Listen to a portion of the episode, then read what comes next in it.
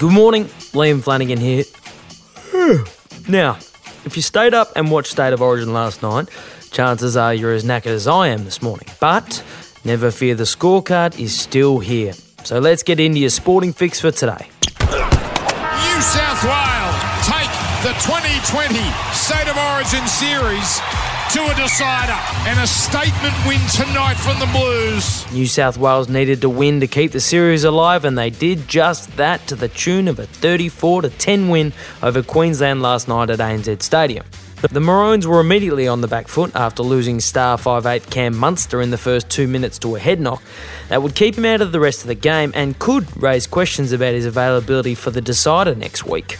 But it was the bounce back performance of New South Wales halfback Nathan Cleary, who'd been heavily criticised after his disappointing game one, that most pleased New South Wales coach Brad Fittler. A lot of people think he's got a really good character and he's a tough kid, so he just handled it, which was just great. You know, it's great for the future of, I think, Penrith and the Blues. And while the win pleased Freddie, it was a second half dust up between two young giants that had the crowd on its feet. Now they're coming in. They look like they might have been some sneaky punches thrown.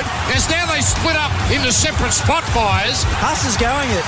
Sulamala, they're into it. They have been wanting this all night, and the crowd has gone nuts. A couple of 20 year old absolute monsters.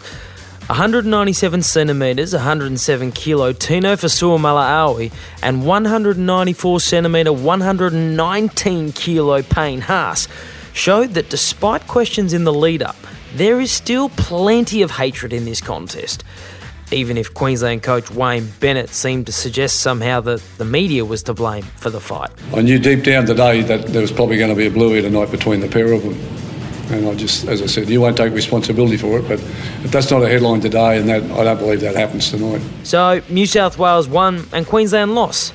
But there was one other performance on the night that needs discussing. Remember when Karl Stefanovic reminded you he was born in New South Wales? Gus Gould's absence from Channel 9's commentary team already had eyebrows raised. But it was Karl Stefanovic's efforts at introducing the Queensland team that really put the wind up hardcore supporters.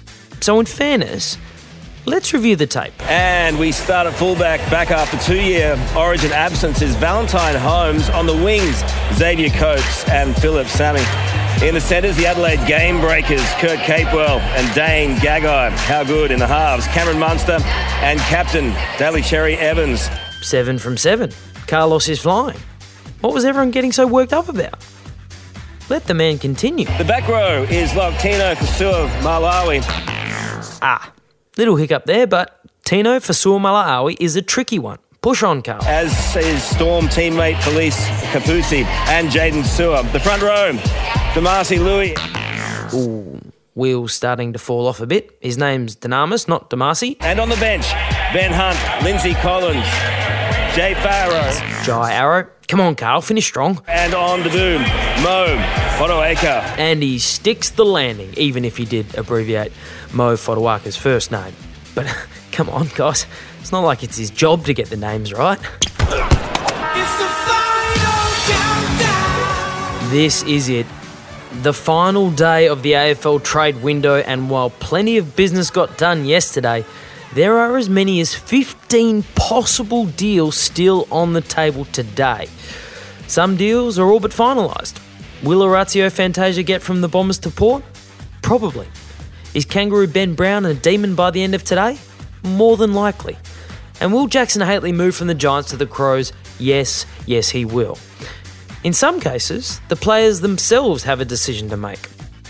Does Alex Witherden want to fight for a spot at the Brisbane Lions or accept less money for more game time at West Coast? Is North Melbourne's longer term offer for Collingwood's Jaidyn Stephenson the best option for the 21 year old who suffered with form this season? But then we arrive at the big three deals which everyone is watching. And what a gift for Jeremy Cameron. Plum in front. What a fine start for the Giants. Geelong want Jeremy Cameron and are slowly giving up more and more ground in their offers to GWS. Put simply, by the end of the day, Jezza will be a cat. It's just what price Geelong will have had to pay to get him there. Treloar, this is what he's built for. Adam Treloar always wanted to stay at Collingwood, and it's starting to look like he might get his wish, at least for the next 12 months.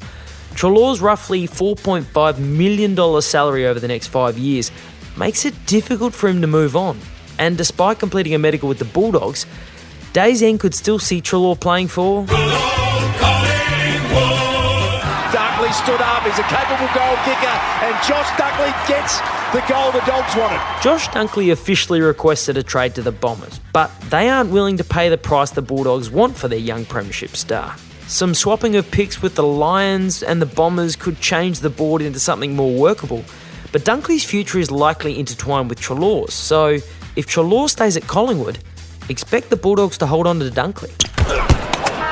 The Aussie 17 man test squad will be announced today by Cricket Australia for the upcoming series against India. And after every man and his dog has been making runs in the Sheffield Shield, the national selectors are spoiled for choice. I don't understand all the choices we have. But a little birdie by the name of Ben Horne at the Daily Telegraph tells us that youngsters Will Pucovski and Cameron Green will both be included in the test squad, as will incumbent opener Joe Burns, despite his poor run of form. Queensland leg spinner Mitchell Swepson and fast bowler Sean Abbott are both set to be rewarded for their strong domestic form. But spare a thought for retiring South Australian batsman and one time Test player Callum Ferguson, who was playing his final innings for the Redbacks against Queensland yesterday afternoon. Not out on 97, a farewell fairy tale was right there for the taking until. shot on the pads, loud appeal, loud appeal, and Oh, there no. it is. It You looked are kidding. close. That's heartbreak, heartbreak for Callum Ferguson and South Australia. just breaks your heart.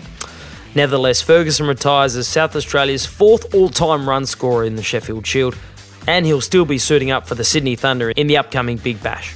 And before we leave cricket, ASICS and Cricket Australia yesterday unveiled the team's new Indigenous shirt, celebrating Indigenous culture and traditions that it will wear for the upcoming T20 internationals against India.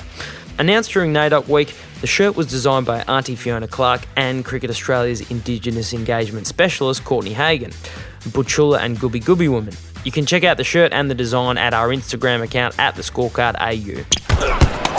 Another scorecard in the books. If you're a New South Welshman, why not share today's episode with a Queenslander to really rub in last night's result? As long as that Queenslander isn't Tino Fasul Malawi, because frankly, he's terrifying. But share it, and who knows, maybe I'll be able to pay someone to write it for me so I don't have to stay up so late in the future. Speaking of which, I'm going back to bed. See you tomorrow on the scorecard.